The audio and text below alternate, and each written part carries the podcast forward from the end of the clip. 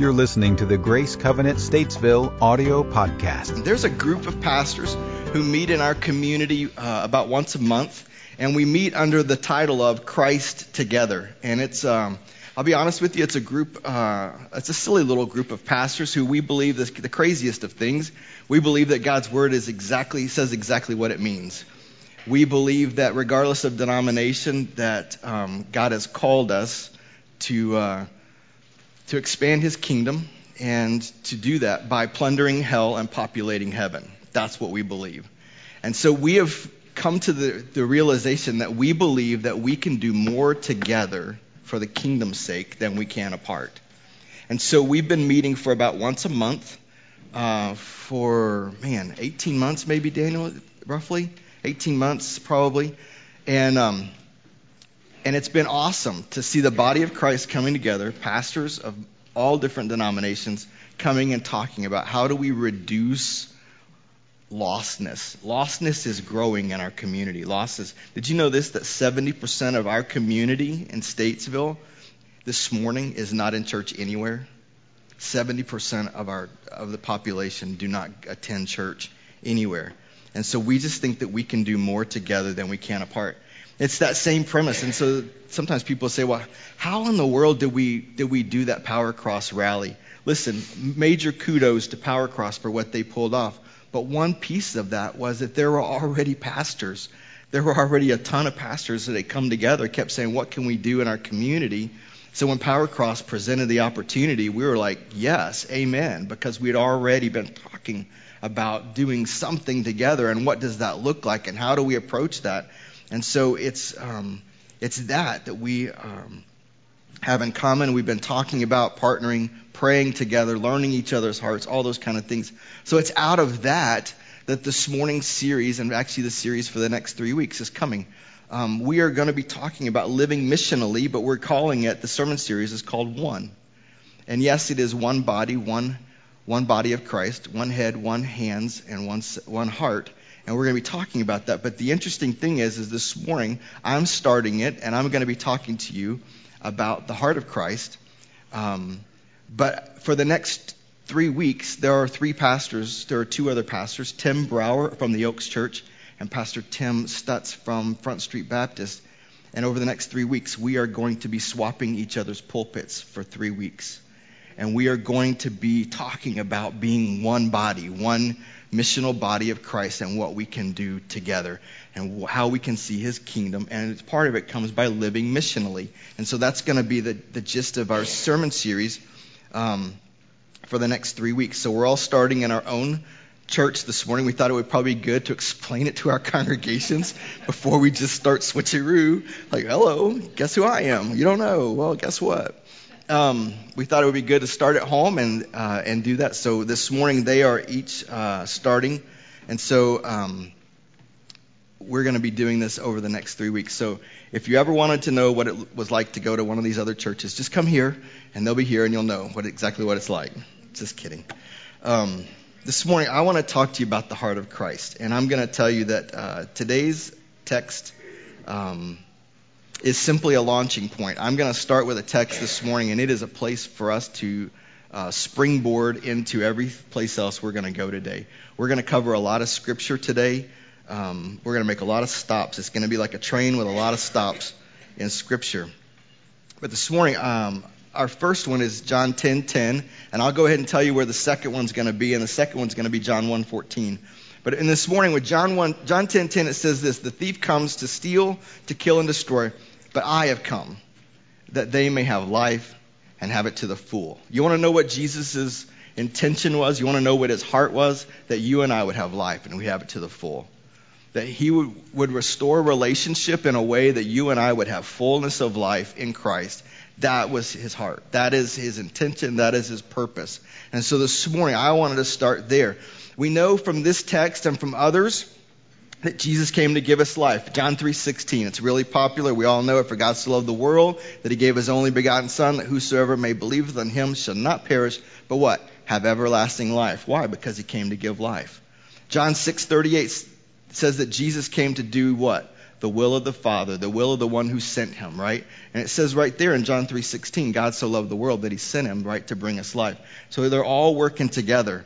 In 2 Peter 3:9 it says this, it says that the um, the Lord Jesus does not want anyone to perish, but wants everyone to come to repentance. Why do we, does he want us to come to repentance? He wants us to have life and fullness of life, and that's how we get it, is that we come to know him as Lord and Savior. And so it is, um, it is from that vanpoint that, you know, this whole thing about life, that is his heart. The challenge is, is that mankind has had a problem. We've had a sin problem ever since the garden, and it's never changed. We have, we have to deal with this sin problem. Mankind must deal with this sin problem person by person, though. We can't deal with it in a corporate sense. We have to deal with it person by person. But the great thing is, again, what? Jesus came to bring us life. He came to restore relationship with God. He came to restore relationship and give us life and life abundantly, not only here on earth, but in the life to come. And I think sometimes we think so much about the life to come, we forget. He brought, He came to give us abundant life today as well. I know you're thinking, but Jesus isn't here today. Well, I know he's not here today. But guess what? He left us with a responsibility. He left this whole thing to us. We have it. God isn't asking you to save the world. He already handled that himself. God needs you to breathe the message right where you are. That's what God needs for you and I to do. Now, I'm going to be honest with you. I learned a painful lesson about this years ago. Um, I was at a point in my life where all I could see was me. I could only see the situation that I wanted God to fix. And I didn't like what the situation that I was in. And there had been injustices done to me at that time. And I wanted God to right them and to rectify them. And in the midst of that, I had, I had self goggles on. All I could see was self. All I could see was my problem, my situation, and I wanted God to fix it. That's all I could see. The problem was, though I loved Christ, though I had been a pastor, I couldn't see all that he still wanted to do around me. I couldn't see all the opportunities that were around me that he was bringing that I could share, that I could bring someone truth, that I could bring hope and life to them, but I couldn't see it because I was only looking at me. And so this morning, what we're talking about is we're talking about the heart of Christ because we want to remind ourselves that what his heart is, and it's not about. Um, doing all the things we want him to do. It's are we doing the things that he wants us to? And it's about how can we understand his heart in such a way that we want to do it. Listen, more and more, I've been, I've been married for 28 years, and every day is a new discovery for me. Every day, I want to do more and more to please this woman's heart. Why? Because I love her. And it's that way with Christ. Every day, I want to know, I want to know more about who He is. I want to know, understand more about His heart, so that I can love and and please Him, but also that I can express that to others. I was so busy back in that, that really weird period of time. It was about 18 months to two years. Though I had been a pastor, I couldn't see the opportunities around me. I was actually ministering to a coworker who had lost his father, but I, I couldn't see the opportunity. I was kind of doing it, but I wasn't aware of it. I wasn't. Re- I didn't really take full advantage of it because I couldn't see it. I was so focused on myself. I was um, had a, had a guy sit down with me one day at lunch, and he said, uh, "Man, I need to tell you something." I'm like, "What?" He says, "My wife walked out on me, and I had an opportunity to minister him, but I'm going to tell you, in the midst of it, I didn't realize." what I was doing or the opportunities. I was so busy, consumed. When was God going to fix my problems that I wasn't really seeing His heart that He was opening up and expressing in front of me. I was actually mentoring my supervisor. I had a supervisor and I was mentoring her, but I couldn't see it. I couldn't see what God was doing. I couldn't see the opportunities. There was a guy that sat in the cubicle right next to me. I was the first Christian he had ever talked to. And I would tell you that I, I didn't I didn't displease God. I didn't do I didn't do a disservice, but I'm going to tell you that I didn't see it for what it was because I was so focused on my heart, my will, my ideas, what I wanted that I wasn't thinking about what is Christ's heart in this and what is the opportunity for me to share that. Matthew chapter 9 verse 37 and 38 it says then he said to his disciples the harvest is plentiful, but the workers are few. Ask the Lord of the harvest, therefore, to send out workers into his harvest field. So there's an obvious need for Christ's heart to be expressed. Life is available, and He came to provide it, but He needs us to get involved. He needs you and I to carry this message into our everyday. Yes, into our everyday, into our each and every day, into the places where we go. We carry His truth, we carry His love. But you and I, we have to take action. And that's the missional piece of this whole thing. It's not about what can the church do to, to, to win people to Christ or to minister to people. You are the church. You and I are the church. It, so we have to quit asking what can the church do, and we have to start asking what can the church do. Because I am the church. You are the church. And that's missional living. This is, I said it last week. If you were here last week, I talked about it close towards the end. I talked about that church is a visitor center, right? It's to prepare us for the climb. It's to prepare us for what's to come. It's to prepare us for the adventure that awaits us in Christ outside of the Sunday morning experience. But we have to take action. So I, in my reading this this week, you're probably better scholars than I am. I just noticed something I've never noticed before. Um, the most common word that was uttered either just immediately before or just immediately after Jesus reveals his divinity and does something so that people would go, Whoa. The most common word uttered is the word go. Let me show you. So the man with the leprosy, right? Jesus told him, He says, Go and your way and show yourself to the priest. Why? Because he's going to show that he's clean, that God just healed him. He told the centurion, he says, Go your way because the faith is, um, you, as you believed it, so let it be. He, he basically said, You can go. You can, you can walk this thing out. He said to the woman caught in adultery, he said, Go and sin no more. Why? Because he was revealing who, is, who he was. He had just blown away everybody. He said to the he said this to, to Legion, right? He said, Go. He, he told him he told those those demons to go. It's the most common word that's used around every time that Jesus does something. Into um, to the demoniac man who had legion in him, as soon as he was free, he wanted to go with Jesus, and Jesus says, No, you go, go home, go to your friends, go and tell them what God has done for you. But go. John's disciples, he told them, he says, Go and tell John what you've seen. Just tell him what you've seen and what you've heard. That's all you got to tell him. He'll know. He'll know who I am. He'll know if it's real or not. You just go and tell him. The woman with the issue of blood, with the issue of blood, Jesus said to her, "Daughter, your faith has made you well. Go in peace." Every time he does something, like there's this word "go" in the disciples, it's like all over the place because he spent so much time with them. Get this. Just before he does the miracle of the feeding of the 5,000, he tells his disciples, hey, go and see what you can find. Go and find some bread and some fish. Go. Go and find some of that stuff. Then he, right immediately after the feeding of the 5,000, he says, now you guys go to the other side and I'll catch up with you. Well, guess what? He's about to come walking on water. Every time he throws this go thing out, something happens. He says to his disciples, they're like, why do we need to, which direction are we going? He says, I need to go through Samaria. Why? Because there's a woman at a well, and I need to wreck her world. I need to blow her paradigm. And what does he do? This woman comes to believe. Not only does she believe, but she goes and tells the city. And they all, many, it says that many of them believed. Why? Every time there's this word go in there. When it came time to Lazarus, Jesus delayed, but then finally he said, Let us go back to Judea. And they're like, well, Let's go with them. We're going to all die. But Jesus knew that he needed to go back. He needed to go back to Judea. Before the triumphal entry ever happened, he told them to what? He says, I want you to go and you'll find a colt and it's tied up. And you'll just tell him that the master needs it. Right? Why? Because of all times, he was about to walk, he was about to ride through town and he was about to let them all see that he, he is that. He is the Messiah. After that, he told his disciples, he says, go to the upper room.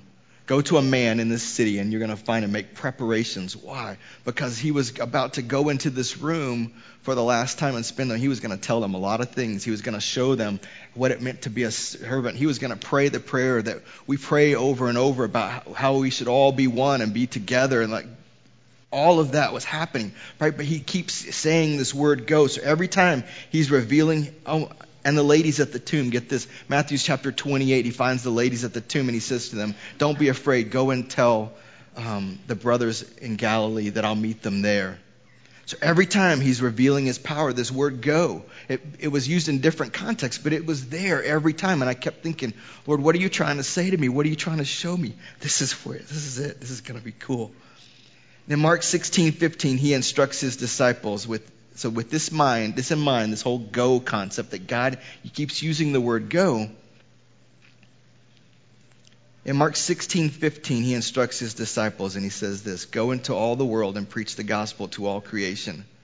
If Jesus just used the word go again, and every time he's used it in the past, he's allowed people to see who he is, right?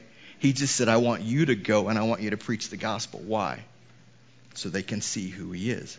So there's this revelation of the divinity of Jesus. In Matthew chapter 28, the Great Commission, Jesus said, All authority in heaven and earth has been given to me. Therefore, go and make disciples of all nations, baptizing in the name of the Father, Son, and the Holy Spirit, and teaching them to obey everything I've commanded you.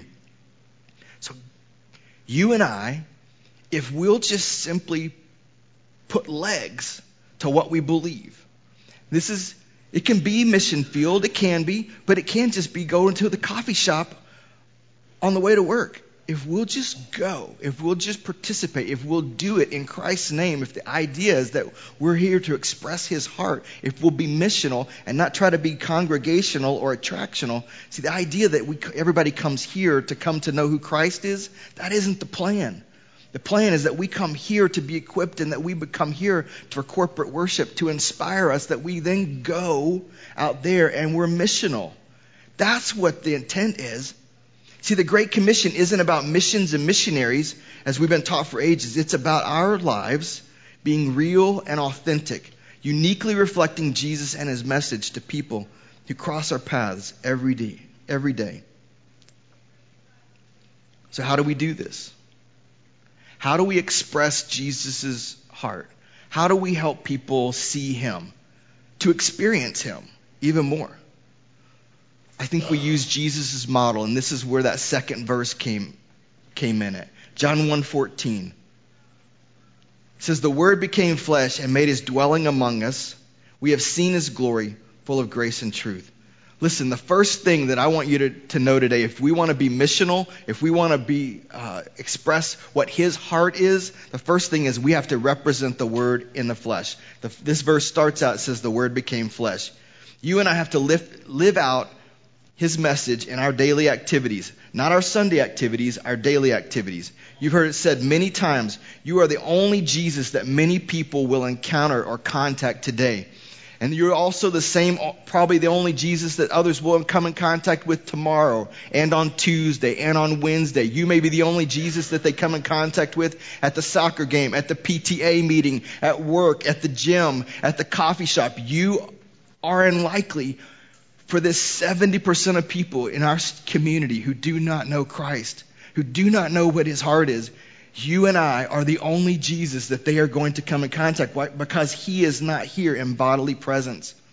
But we are the body of Christ and we know what his heart is and we have to live that heart out. We have to, it has to move us beyond our Sunday congregating to our Monday through Saturday living. We have to represent the word in the flesh. The second thing that we have to do is that we have to dwell among the world.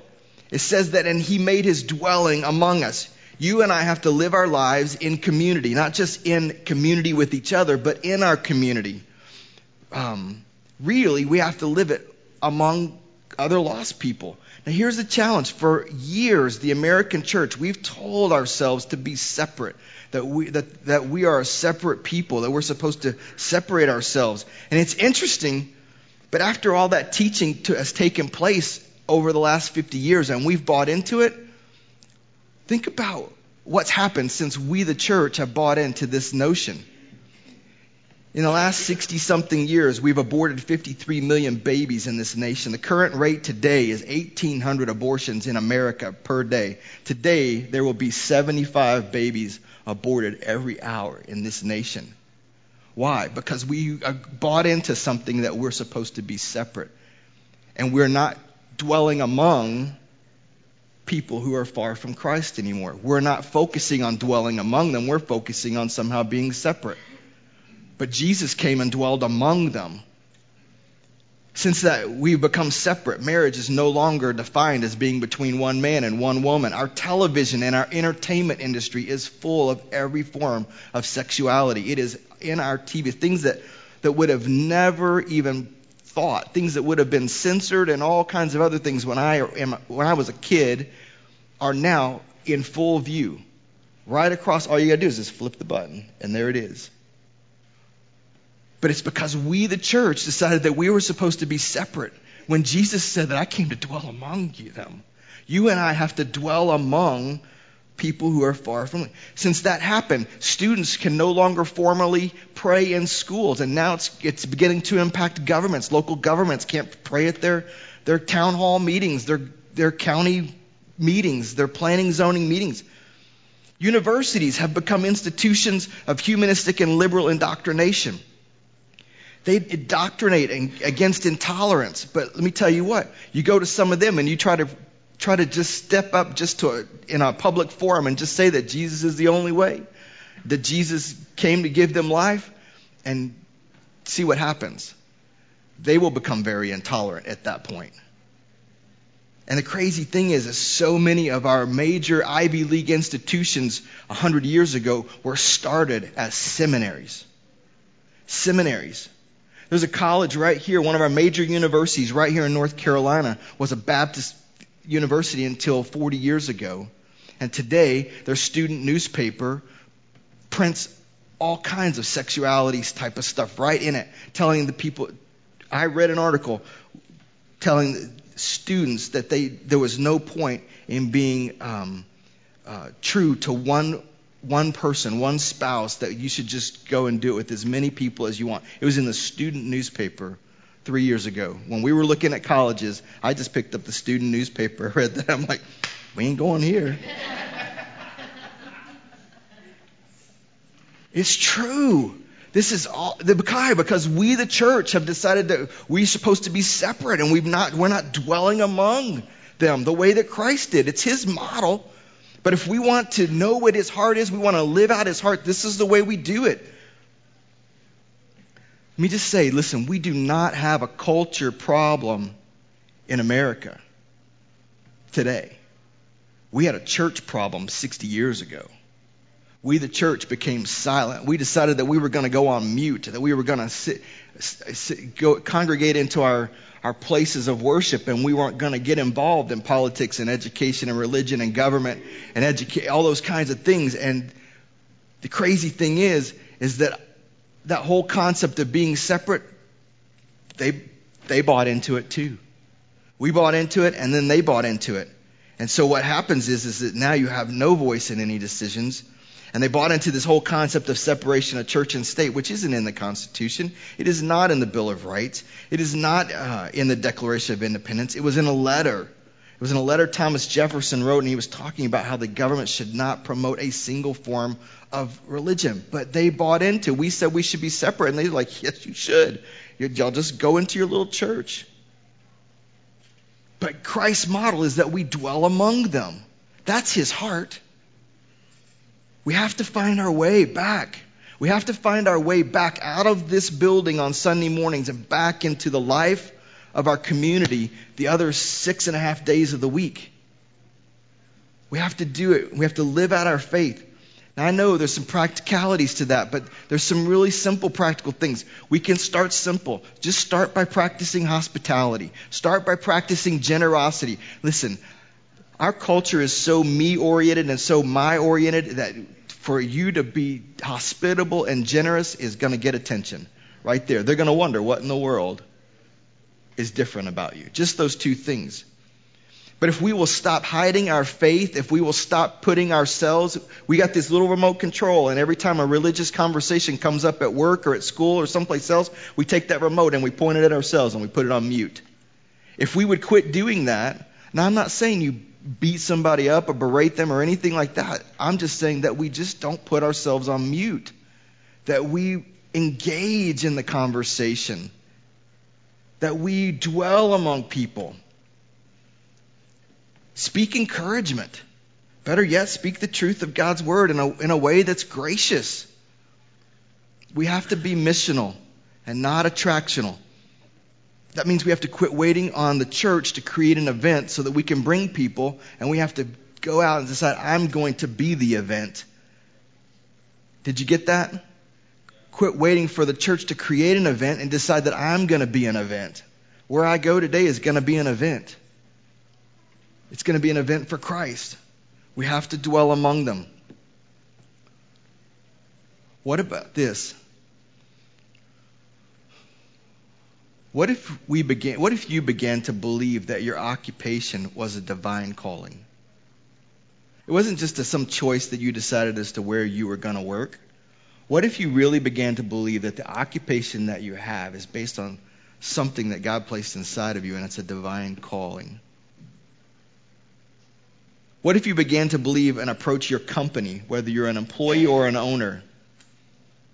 You began to approach it as it was your ministry assignment. What if you began to see your customers, the people that you interact with daily? What if you began to see them through Jesus' vision?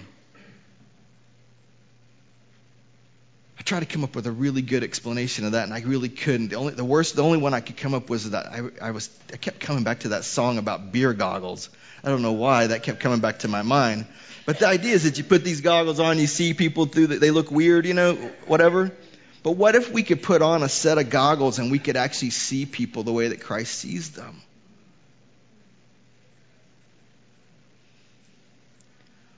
What if we began to understand that God has strategically placed you and I where we are? We are there by God to reflect His love. What if we began to believe that? What if we began to live that? What if we began to allow or offer or even lead Bible studies in the places where we work and we I know you're saying, "Well, I'm not I don't I just work there." Okay? But do they is there any definitions as to what you can do with your lunch? Is there any definitions as to what you can do before or after work? Can you do it there? Can you meet people at the coffee shop? What if we began to do something like that and saw the people around us as the people that God had called us, that He had given us to reach?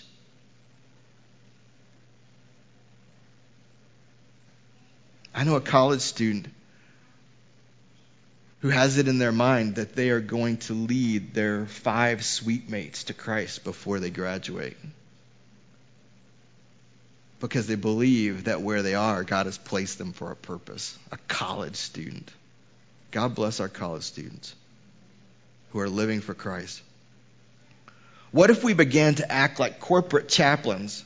It's like, well, I'm not a pastor. You don't have to be a pastor. It's Just a chaplain. It's just someone who's willing to pray with people and minister to them, maybe go to the hospital when they get sick or something like that. What if we began to act like that? Well, there's nothing like that where I work. Okay.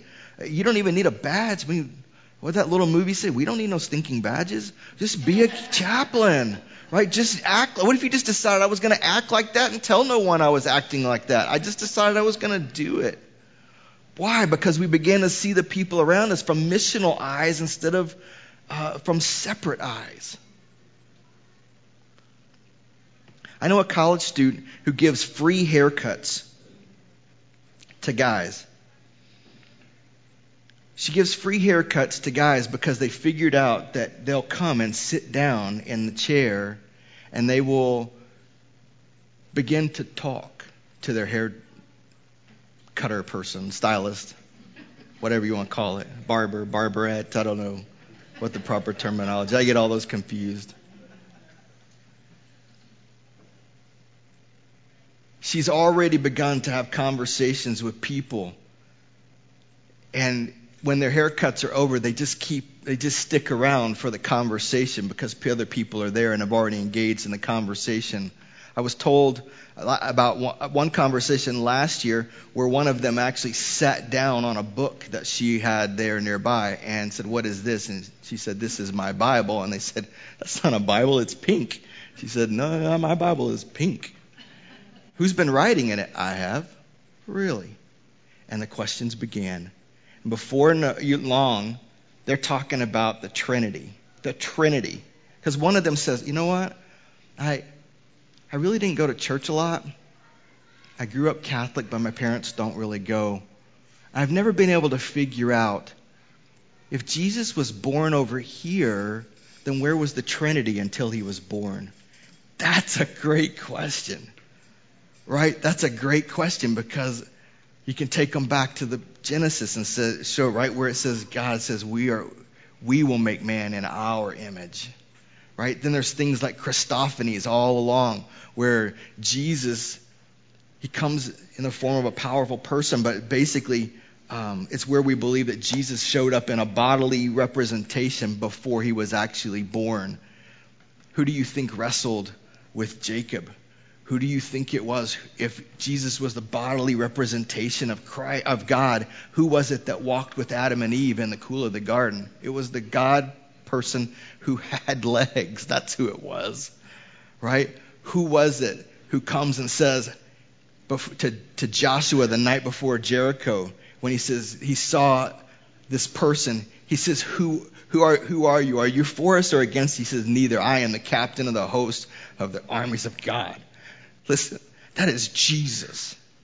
He is the captain of the host of the armies of Christ, uh, armies of God. But she was able to talk to them about Jesus being there before he, his representation. She just talked for three hours. Guys who had 10 minute haircuts sat around and talked about the Bible. Why? Because she's missional, because she has heart.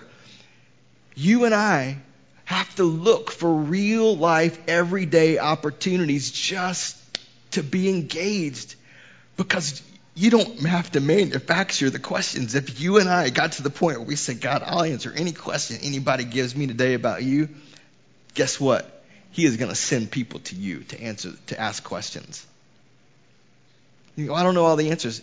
She didn't either. She didn't know all any of those. She Googled them while they were sitting there. True story. True story. I have some other friends they're parts of grace. And they decided about three years ago that they wanted to do something they'd never done before, and they wanted to feed a homeless person. So they decided they were going to grill up some burgers and some hot dogs and cool some drinks and grab a, some chips at the store. And they went to a place where they thought homeless people would hang out, and they started passing out burgers.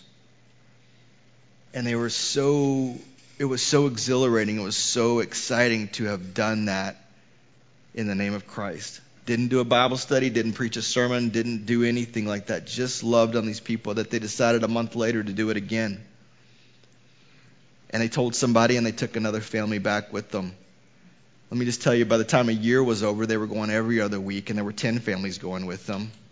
And now they know every homeless person by name. Not only do they know their name, they know their story. They know where their families are at. They know what their their illnesses and their conditions are. And by that time, these people are starting to ask them questions like, "Why did you come and do this?" Because we because we love Jesus and we love the people that Jesus loves and Jesus loves you. Simple answer. Really, Jesus loves me. Yeah, Jesus loves you. Questions. They just they didn't they weren't going to preach. They didn't have a Bible study. They didn't have an outline. They didn't have nothing. They just went to love on people and say, if they ask questions, we'll answer them. Why? Because they were captured by the heart of Christ and it began to move them.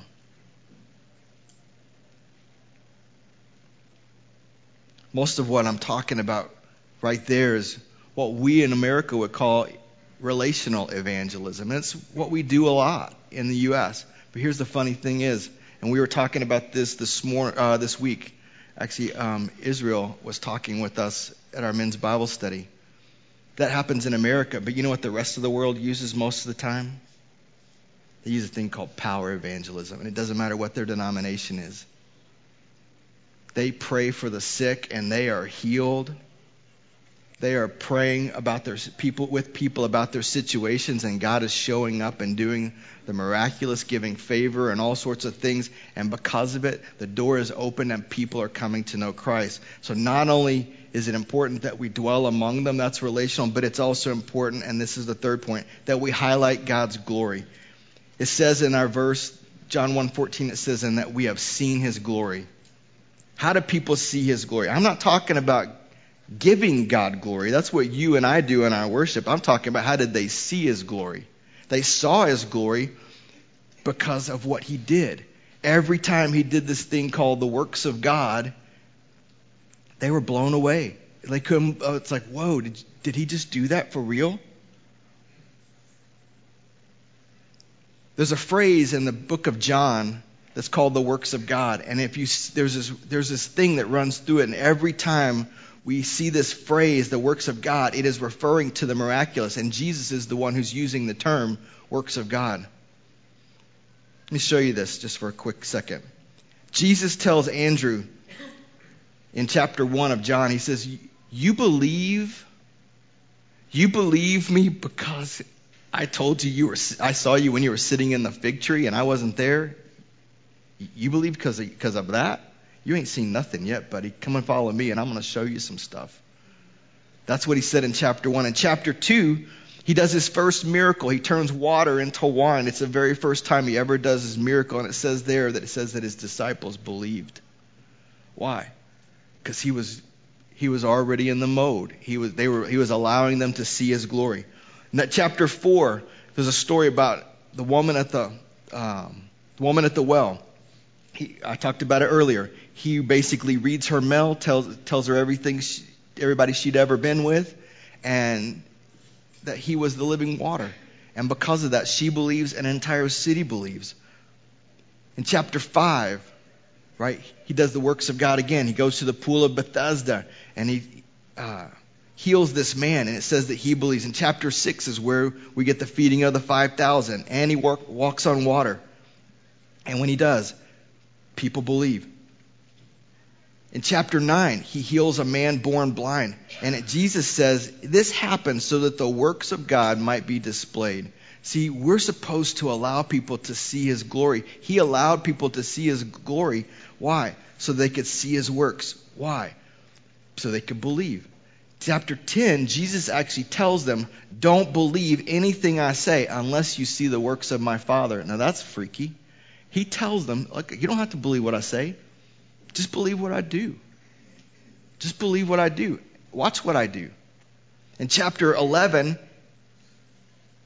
is the raising of Lazarus. So Lazarus, um, his disciples said, Well, he's asleep. Some, can't somebody else wake him up? And he actually says this to his disciples. He says, He's not asleep, he's dead. And he says this, and for your sake, I'm glad he's not there, so that you may believe. Because why? Because he was about to do an amazing thing. He was about to do the works of God. He was about to reveal his glory. And, and in so doing, people were going to believe. And further down in that chapter, it says this that when he was at the tomb, that the way that he prayed, he said this. He said to God, He says, Lord, I know that you always hear me, but I've said this for the benefit of the people standing here that they may believe. Why? Because he was about to reveal his glory. And it was so that they would believe. In chapter 12, Jesus says this Whoever believes in me believes in the one who sent me. No one believes in me stays in darkness. See, that's the really cool thing. When the point in time that you and I begin to believe, when we see it and we believe it, Jesus says no one who does that stays in darkness. No one. Once you and I believe, there's no more darkness. Now, here's where it gets really good. John chapter 14, verse 12, he says this Verily, truly, very truly, I tell you, whoever believes in me will do the works I have been doing. Let me read that again because some of you, that's going to freak you out. Very truly, I tell you, whoever believes in me will do the works that I have been doing. What are the works? Well, all throughout the book of John, he's been talking about the works of God. What is that? The miraculous. And he says, in fact, gonna, you're going to do greater things than these because I'm going to the Father. And he, do, he continues to say that throughout John. He does it in the remaining chapters. In the same way that you and I have to, don't have to do the saving. We talked about that earlier. God doesn't need us to do the saving. He's got that under control. Well, guess what? You and I don't have to do the healing. And you and I don't have to perform the miraculous. But there is a role, just as in salvation, you and I have to bring the good news as it relates to this whole concept of seeing things happen in people's lives. You and I have to bring the faith, and you and I have to bring the prayer. Why? Because we understand the heart of who Jesus is. We understand that he came to bring life and bring it abundantly, not just some some get out of hell free card, not some ticket on a train leading to heaven and as far away from hell as possible, but a life that's abundant, a life that's full, a life that's powerful. You and I have been called to not only live it, but to allow other people to experience it. And we have to do that not only because we dwell among them, because we're willing to allow people to see His glory. See, they're not looking. When that stuff happens, when you and I, let me, let me ask a question. I know what we, the church, officially believe, but let me ask you, the church, what do you believe? Do you believe that Jesus still heals today? Do you believe that Jesus still does miracles? Do you and I do? Is there any part of that that you and I? Do we say the magic words and things happen? No. But we do have to p- participate, right? And so in that, it's why? Because Jesus came to give life and he came to give it abundantly. And you and I are part of the delivery system of his heart, of who he is. Our final point, the fourth one this morning is this is that we have to live full of grace and truth. It says at the end of that verse that Jesus was full of grace and truth. This is how Jesus interacted with pretty much everybody except for maybe the religious people. So if you get somebody super religious and you want to go off on them, that's okay. No, I did not say that. I know you want to sometimes. Sometimes I want to. But to everybody who was lo- lost, everybody who was sick, everybody who was infirmed, everyone who was in need, everyone who was depressed, everyone who was grieving, everyone who was outcast. He treated them with grace and he treated them with truth. And I'm going to tell you what 70% of our community tomorrow morning needs grace and they need truth. Because they are far. And they don't even know it. They don't even know it. So often, the American church, we've been focused on biblical truth. We want to tell people what their lifestyle is or isn't, how it should be, and how they're not living or according to Scripture and all those kinds of things. And I think there's a place for that in a in a conversation when someone opens up and it's you realize the Holy Spirit is doing something, but that is not the way we lead with this thing. Yes, with truth, but it says that Jesus came with grace and truth. We have to do it in that way. If we're going to have his heart, if we're going to bring life and bring it abundantly, we have to live out his model and his mission. And that was the Great Commission. Listen, I think I've said this one time before, but it's worth repeating. The church does not need a mission, his mission needs a church. Let me say that again. The church of Jesus Christ does not need a mission or a mission statement. The mission of Jesus needs a church. His mission was to go. His heart is to bring life, an abundant life, to those who are in, need of it.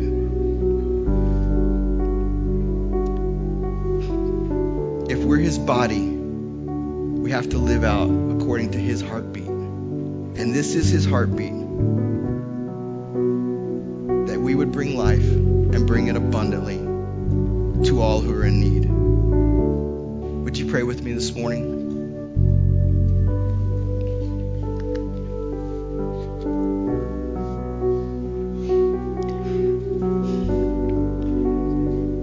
God, you're up to something in us. God, I believe that you are allowing us to see with new eyes, God, what your heart is and not just in a way that fills our heads, but in a way that changes who we are and what, how we want to conduct our day to day. Lord, this morning, God, I thank you that, God, for those of us in this room, you gave a life and you gave abundant life. God, sometimes we get so excited about what we've received that we keep forgetting to share. And there is more than enough to go around. So, God, I pray that as you begin to allow us to see our neighbors in a new way, our classmates in a new way, our students in a new way, our coworkers in a new way, God, our neighbors in a new way. God, I pray that you would allow us to live out your heart. Lord, that we not wait for what happens here on Sunday, but that, God, we would make church on Monday and on Tuesday and on Wednesday because church is every time you and I meet with someone else, there is church. God, it doesn't have to look like a corporate setting, it just has to look like three people, two of us and you. Lord, sharing hearts and ideas, God, in ways that bring life. So, Lord, I pray that you would help us to bring life to those we know and those we love. God, we bless you in this place. Amen. For more information on Grace Covenant Church, our service times, ministry opportunities, directions, and more, visit us at gracecovenant.org.